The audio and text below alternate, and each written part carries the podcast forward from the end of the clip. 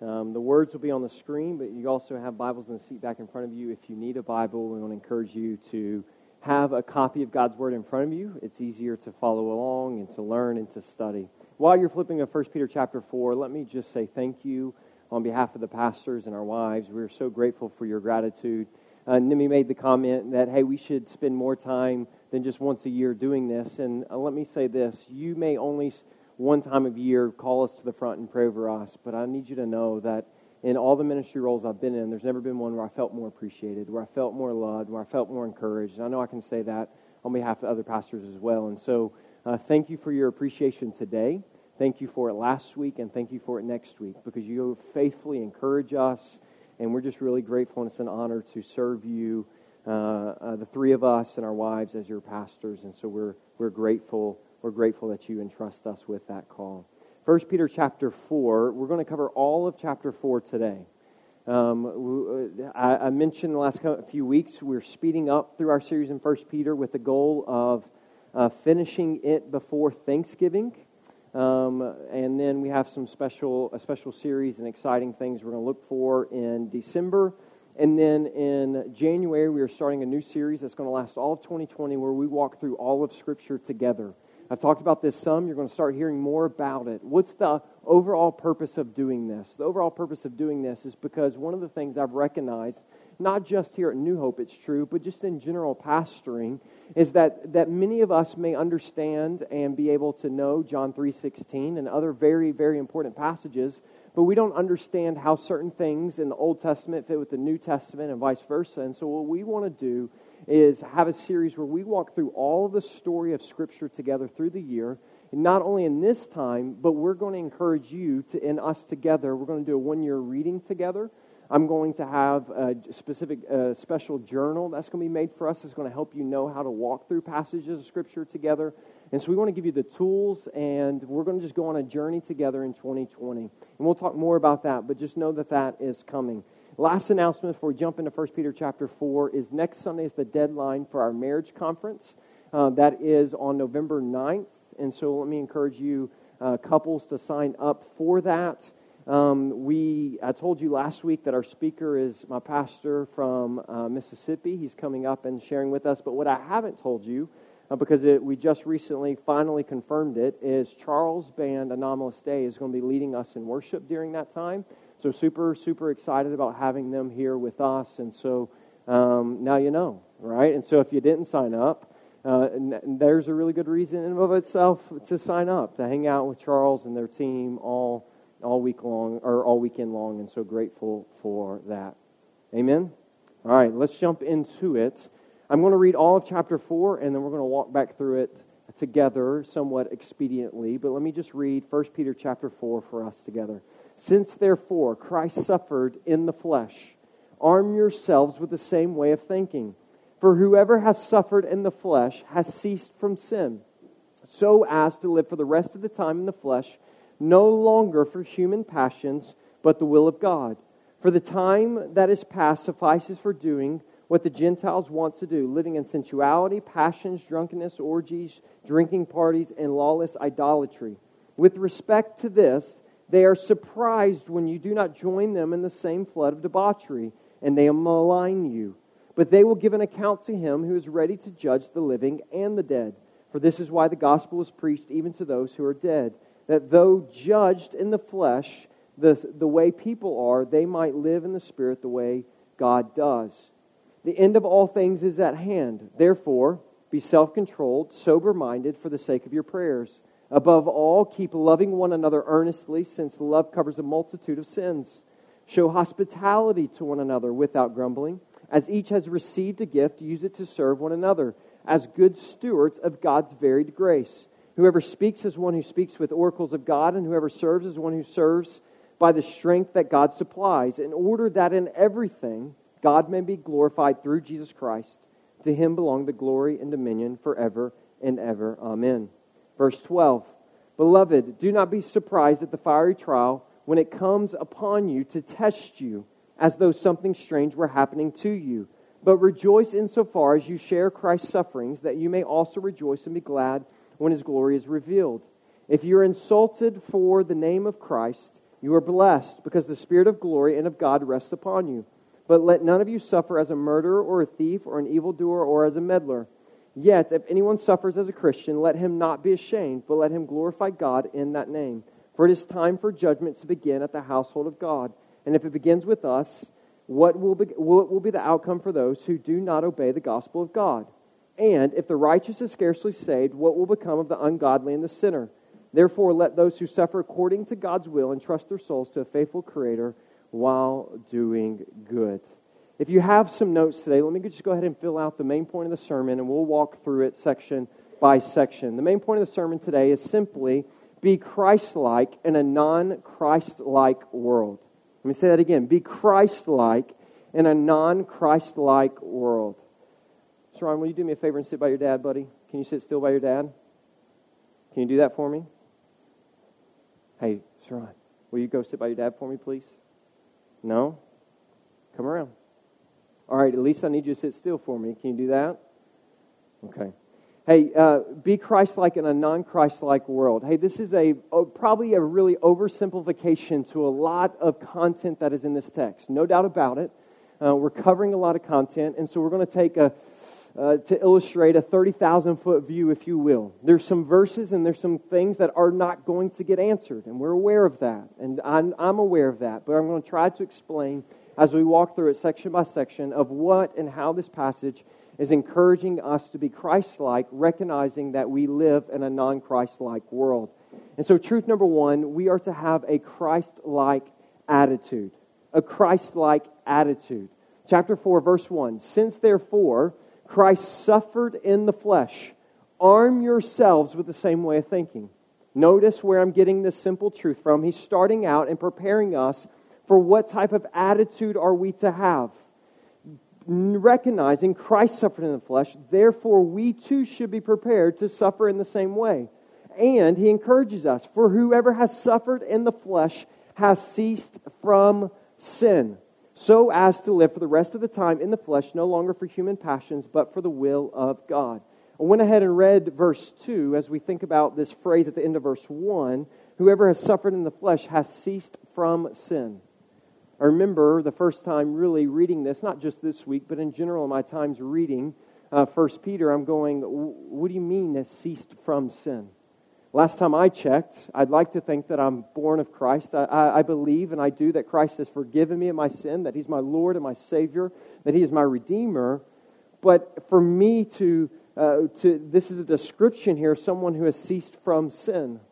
And I'm going, I haven't ceased from sin. And so what does that mean? Does that mean then that I just have to put myself in a place where I physically suffer? And if I put myself in a place where I physically suffer, then I will cease from sin this is something that has played out in church history, actually, at times where Christians would, would uh, bring harm unto themselves as a way of disciplining them in their sin, believing that if I just bring pain unto myself, then that will bring me to a point of being without sin. Now, we recognize that Scripture teaches very clearly that one, that when we are redeemed and we are forgiven, all our sin is forgiven, but yet we are not perfect. And the moment our sins are forgiven, we are, we've been set free from the penalty of sin, but we still have the power and the presence of sin kind of in our lives. But when we've been set free through the process of what we call sanctification, the power of sin is taken away, but eventually it won't be until we are fully redeemed when we see Christ face to face that the presence of sin is taken out of our lives. And we recognize that this process of sanctification and purification, where we are ongoingly transformed back into God's perfect holy image does not come from asceticism where we bring pain upon our bodies, but it comes through the transformation of the Holy Spirit. Paul would say it like this in 2 Corinthians 3:18 that we all with unveiled faces beholding the glory of the Lord are being transformed back into his image from one degree of glory to another. He doesn't say that we are transformed back into his image one degree of glory to another when we bring suffering upon ourselves. So what exactly do we take away from this text? Because he, he's saying we have ceased from sin. But listen to verse 2. It helps us understand what he means. So as to live for the rest of the time in the flesh, uh, no longer for human passions, but the will of God. For the time that is past suffices for doing what the Gentiles want to do, and he begins to list some of those things out. Here, here's what I firmly believe that Peter is saying is that for those who have taken on the mindset of Christ and are being transformed into Christ and are being like Christ, then therefore, he's already explained to us in the first three chapters, guaranteed you're going to suffer. And now the encouragement that Peter is bringing in is to explain that when you suffer and you're suffering for Christ, that this is a picture that you are of Christ, which means you are no longer of the realm of sin. Now, this is a technicality here because I don't believe he is saying we've ceased from sin, meaning we're in perfection and we'll never sin again. But I do what, believe what he's trying to communicate is the whole theme from the very beginning of 1 Peter chapter 1 says, Peter, an apostle of Jesus Christ, to those who are elect exiles. We've talked about this whole series that the exiles are us Christians living inside, or excuse me, on the outside of God's eternal kingdom, living here in a non Christ like world. That we're living in a world that has fallen, a world that you and I were born into and therefore we are exiles. But Scripture also teaches that prior to Christ, that we are under the rule of sin, that we are slaves to sin. But through Christ, Romans 6 makes it clear that we're no longer slaves to sin. We're no longer in the realm of sin. We're no longer under the bondage of sin, but we have been set free. Ephesians 2 says that we've gone from death to life, and now we are able to live out the will of God. So, this communication that if you are in Christ, you will suffer. And if you're suffering, be encouraged that if you're suffering for Christ's sake, that's a pretty good sign that you are now set free from sin, that you're no longer in that realm, but you're in God's kingdom. Therefore, as exiles, you are going to be persecuted and suffer for your sin. Eh, the rest of Scripture would teach, too, that, that the moment you give your life to Christ, that you're not perfect from your sin. If that's the case, then I don't have a lot of assurance in my salvation. If, if the moment, if, if it's true that the moment I'm truly saved in Christ, that I'm ceased from sin, then I, I don't know about you, then I have to question if I know Christ because I'm still not living a perfect life, but I'm living a forgiven life. And so I think Peter's giving an argument not in absolutes of there will never be any sin in your life, but you're no longer under the bondage and control of sin. You don't live in that world anymore, but instead you live in the world of salvation and you live in Christ. So as, now that we are no longer under sin, verse 2, so as to live for the rest of the time in our flesh as exiles, I'm adding in as exiles to help us understand the idea, but as we live in the flesh as exiles, we are no longer living for, for human passions, which was controlled by sin, which was the realm of sin, but we are living for the will of God. See how he contrasts the idea that sin is under human passions but when we've been set free from sin, that we can live for the will of God.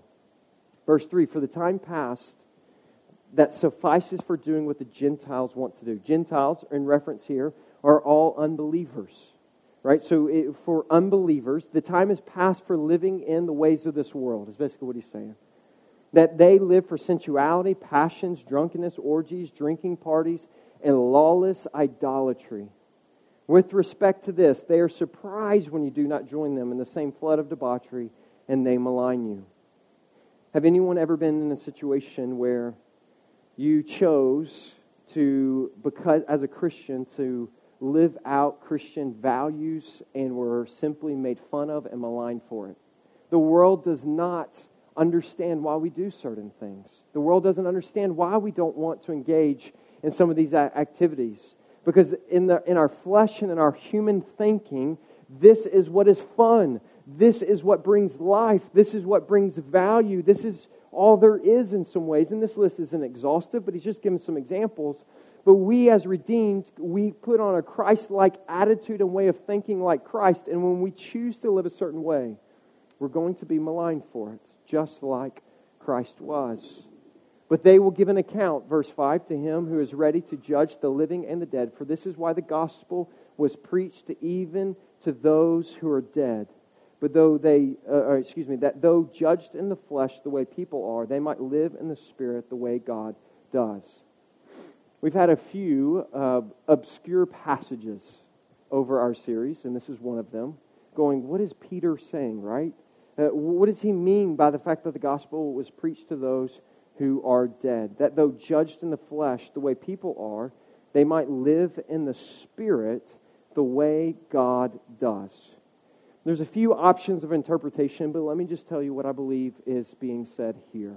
Understanding um, first century Judaism, understanding um, the mindset of the first, um, the first century when it comes to the Messiah, recognizing that Christians, Paul, Peter, the apostles in the first century church, they were not a separate religion, but they were within Judaism, but they were simply claiming that Christ is our Messiah that we believe Christ is our Redeemer. We believe Christ is God. We believe Christ is the Messiah. Now, understanding the idea of a Messiah is in Jewish ideology, a Messiah is someone who's going to set you free from governmental, political, um, any type of uh, captivity. They're going to set you free from all those things, and that you will be your own independent state, and that you will no longer be captive or slaves to anyone.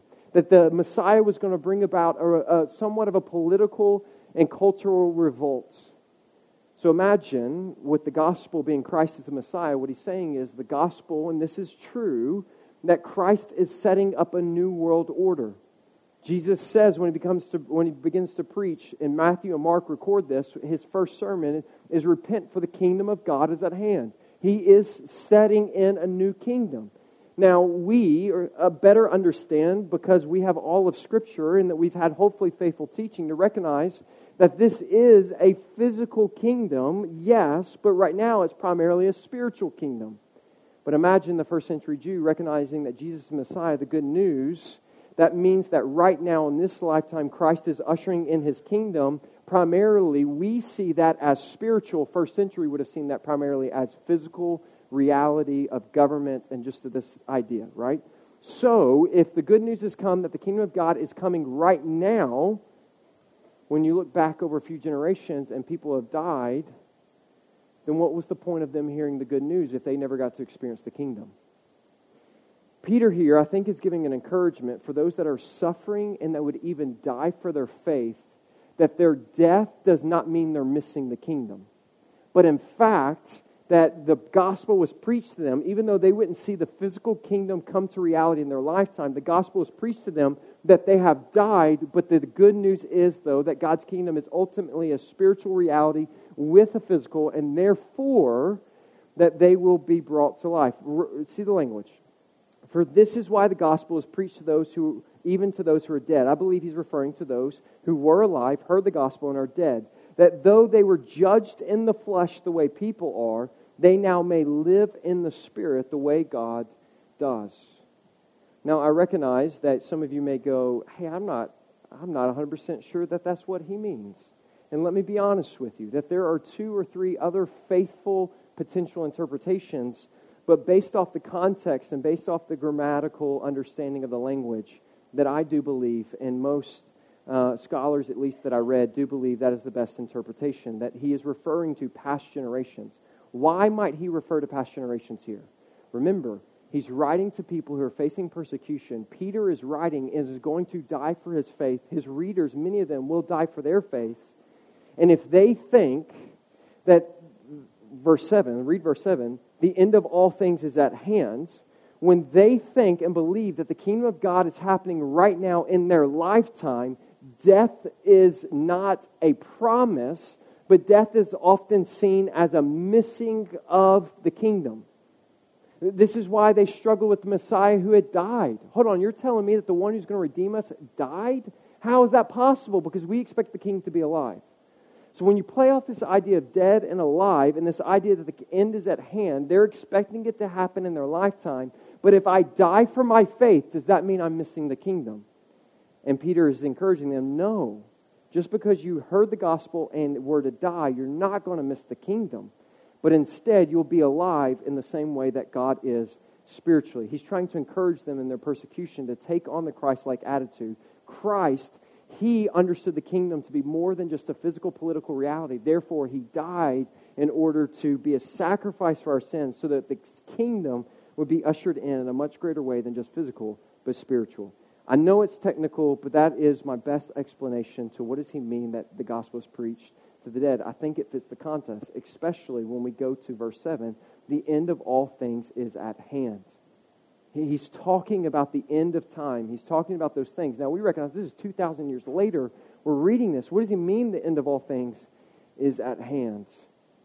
But he says, therefore, because the end of all things is at hand, we are to be focused in and have this attitude of not waiting till tomorrow. And truth number two, that leads us into a Christ like attitude, leads us into verse 7, a Christ like service.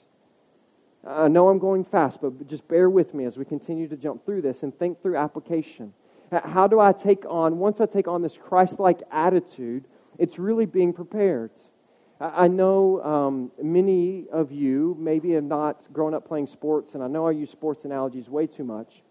Um, um, and I recognize that sometimes you don't understand, but for me, uh, let me tell you just to give an illustration of how a Christ like attitude turns into Christ like service or attitude turns into action. Uh, uh, for basketball, we, we practice, and this goes for a lot of different sports and or a lot of different situations. But I practiced physically, I trained, I did all these things. But the number one way I practiced for basketball is a lot of times I would just lay in my bed and I would play through scenarios in my head. If I was put in this situation, what would I do? If I was put in this situation, what would I do? If I was put in this situation, what would I do? Hoping that if I'm ever put in that situation, I don't have to think about it, but it just becomes a natural instinct and reaction. This is, I believe, the idea and how these two things flow together that Peter is dealing with is Peter is calling us in verse 7. The commands of the passage are in what we're about to read, not in what we just read. However, if we don't take on a Christ like attitude, then when we're put in situations where we need Christ like service, we might not be prepared for it. But if we first are prepared in our minds, then when we put into a situation, we're ready to jump right into it. So this is what he says The end of all things is at hand. Therefore, here's the Christ like service be self controlled and sober minded for the sake of your prayers. find it interesting that when he's going, hey, the end of time is coming, the end of all things is near, therefore, I want you to notice what does it mean self controlled and sober minded? What does it mean when you're not sober? When you're not sober, that means something of some kind, some type of substance has taken over control of your thinking, your reactions, your actions right? Or reactions. And so when he says sober minded, it's this picture of having a clear mind. Nothing else is in control. You're focused. What we just talked about, Christ like attitude. For what purpose? And the first purpose is for the sake of our prayers. So that we're engaged and focused in on prayers. Church family, as we talk about how to live a Christ like in a non Christ like world, it begins with prayer.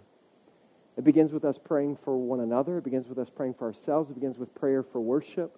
Prayer isn't just the, the character from Finding Nemo where the bird that just goes mine, mine, mine, mine, mine, mine, mine. Prayer isn't just about what mine or I want, but prayer is very much about exaltation and worship. And so we start and prepare and how we gauge in Christ like service is we pray. It's the reason why we try to devote our time and our services to prayer. And honestly, we, we, we don't vote enough time. We don't have more time often to give to prayer, but this is this is a priority.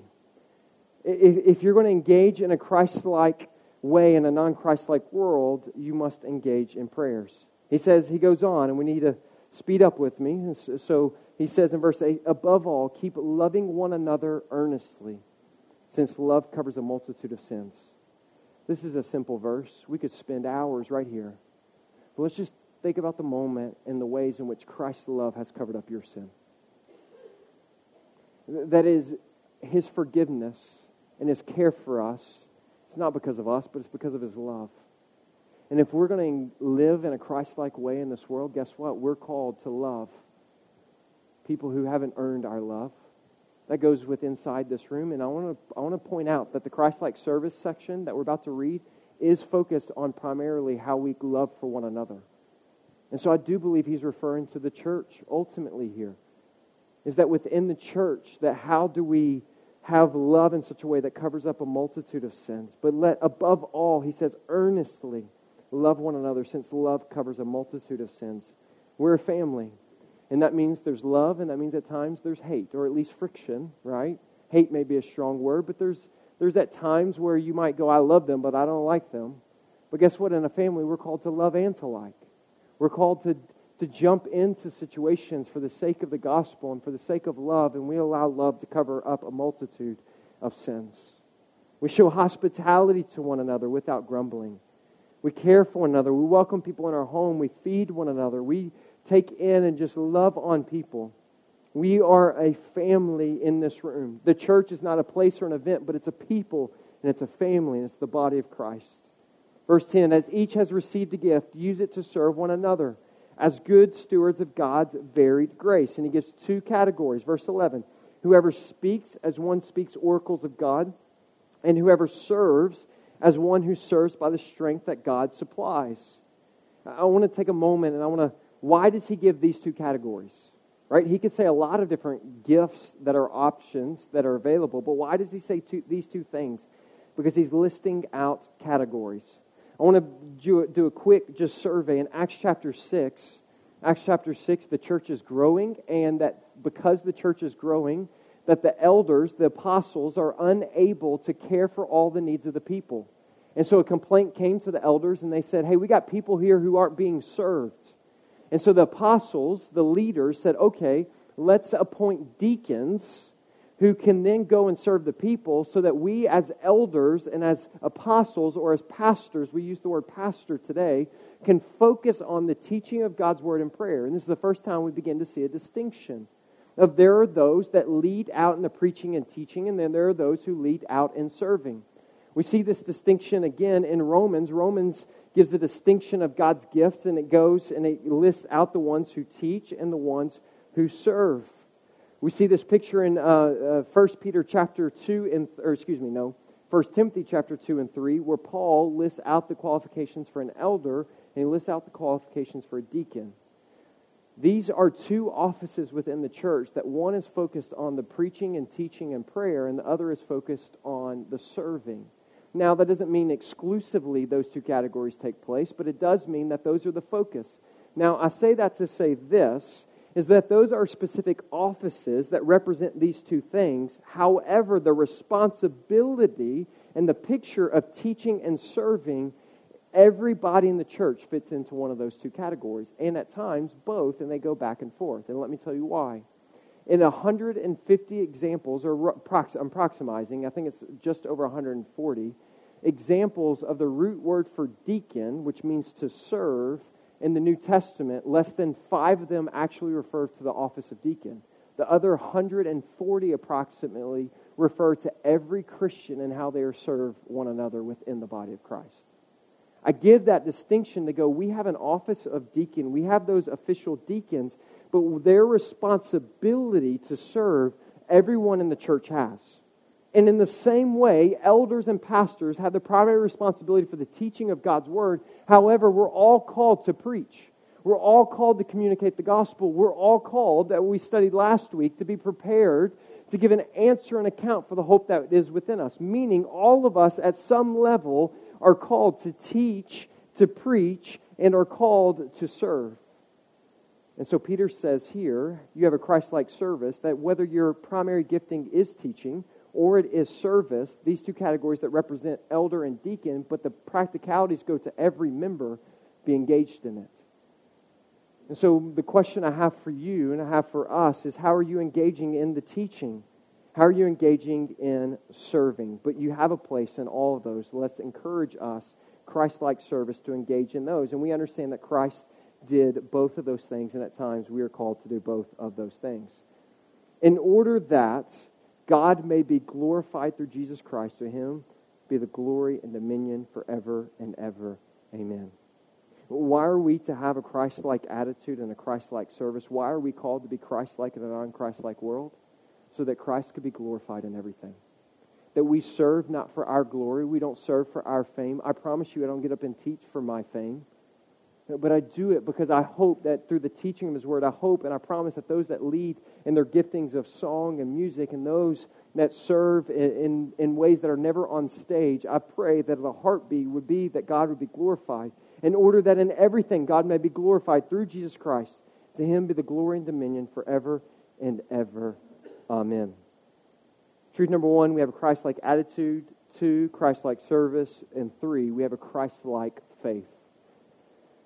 Verse 12 Beloved, I'm going to just read it all the way through. Beloved, do not be surprised at the fiery trial when it comes upon you to test you, as though something strange were happening to you but rejoice insofar as you share Christ's sufferings, that you may also be may also rejoice and be glad when his glory is revealed. If you're insulted for the name of Christ, you are blessed, because the Spirit of glory and of God rests upon you. But let none of you suffer as a murderer or a thief or an evildoer or as a meddler. Yet if anyone suffers as a Christian, let him not be ashamed, but let him glorify God in that name. For it is time for it is time for judgment to begin at the household of God, and if it begins with us, what will be the outcome for those who do not obey the gospel of God? And if the righteous is scarcely saved, what will become of the ungodly and the sinner? And here's, here's the conclusion, verse 19. Therefore, let those who suffer according to God's will entrust their souls to a faithful Creator while doing good. I recognize in verses 12 through 19 the word faith is not used. So, why a Christ like faith? And I believe because the point of Peter explaining this is summarized in verse 19. Therefore, let those who suffer according to God's will entrust their souls to a faithful Creator while doing good. What does it mean to entrust your soul to something? What does it mean to entrust your money to something? Uh, this may help us understand. Entrust is a banking term in some ways that when I invest my money, I expect and want two things. First, I want whatever I invest my money into to, to keep my money safe. Right? If I put my money in a bank, if I'm investing it in a bank, and or to, to better understand illustration, maybe a long-term savings where you know there's other, it's more of an investment, then I expect them to keep my money. I, expect for me to show up the next day and at least have the same amount of money that I that I put in there the day before. But two, if it's an investment, I expect and want a profit. Yes? Right? I, I, want, I, want, I want more than what I just put in. Like, I want, I want extra. But it's this idea of entrusting your money is you're entrusting it for safekeeping and prosperity. So, what does it mean to entrust the core of your being to something? What is it in this world that you can entrust your soul to where those two things happen? Your soul is kept safe and it prospers in that, in that investment. tell you what, I, I've, in, in my relatively young life, I've invested my life into things that I thought of this world that I thought would bring back value. And for a season, it was great. But recognizing our soul was not created for creation, it was created for the Creator. And therefore, He is the only one that we can entrust the soul to where it is kept safe and it prospers. And this is the beauty of what having a Christ like faith, living in a living Christ like in a non Christ like world, having that attitude, living out that service, and recognizing that I can have this faith that because I can entrust my soul to my King. Question Have you ever entrusted your soul to Jesus? And I ask the question because I firmly believe it is the only thing that you can entrust your soul to where your soul will be kept safe and it'll prosper in the good hands of Jesus. Please understand that all of us entrust our soul to something. You may not realize it, you may not use that language, but we do. All of us are turning to something as preeminent in our life in which we are entrusting our soul to. It may be our job, it may be a career, it may be a relationship, it may be a dream of something. And all those things are important. And to use an illustration of my wife, my wife is of utmost importance, but praise be to God that, that she isn't expected to carry my soul, and I'm not expected to carry hers because I would fail her miserably. But when I don't expect her to be that for me, but I entrust my soul to Christ, then I can be for her what I need to be for her, and vice versa. But if we entrust our soul into something else, it won't be safekeeping and it won't prosper. But we're all entrusting our soul to something. For you, you just got to answer the question what is it? And it's with great love and it's great encouragement. Not just because Scripture says so, but because I've experienced it that Christ has kept me safe and my life has prospered. And I'm not referring to earthly prosperity because that may or may not come. That's not a promise. But my soul has prospered in the hands of God? Do you know Jesus as your Lord and Savior? Have you entrusted your soul to Him? Let's pray. Jesus, I thank you that you are, to use illustrative language, not theological language, but to use illustrative language, I thank you that you are a good banker of my soul. I, I pray that you are a person who invites me into relationship because you want to care for my soul. You want to give life to my soul. You, you want a relationship. And much better than the illustration of a banker, in the same way that I, as a father, want to keep my kids safe, protect them, and pour out blessings upon them for their prosperity and for their goodness. In the same way that you're a loving father who says, Hey, hey, you can entrust your soul to me because I'm a good father who will keep you safe, who will pour out my blessings to prosper you.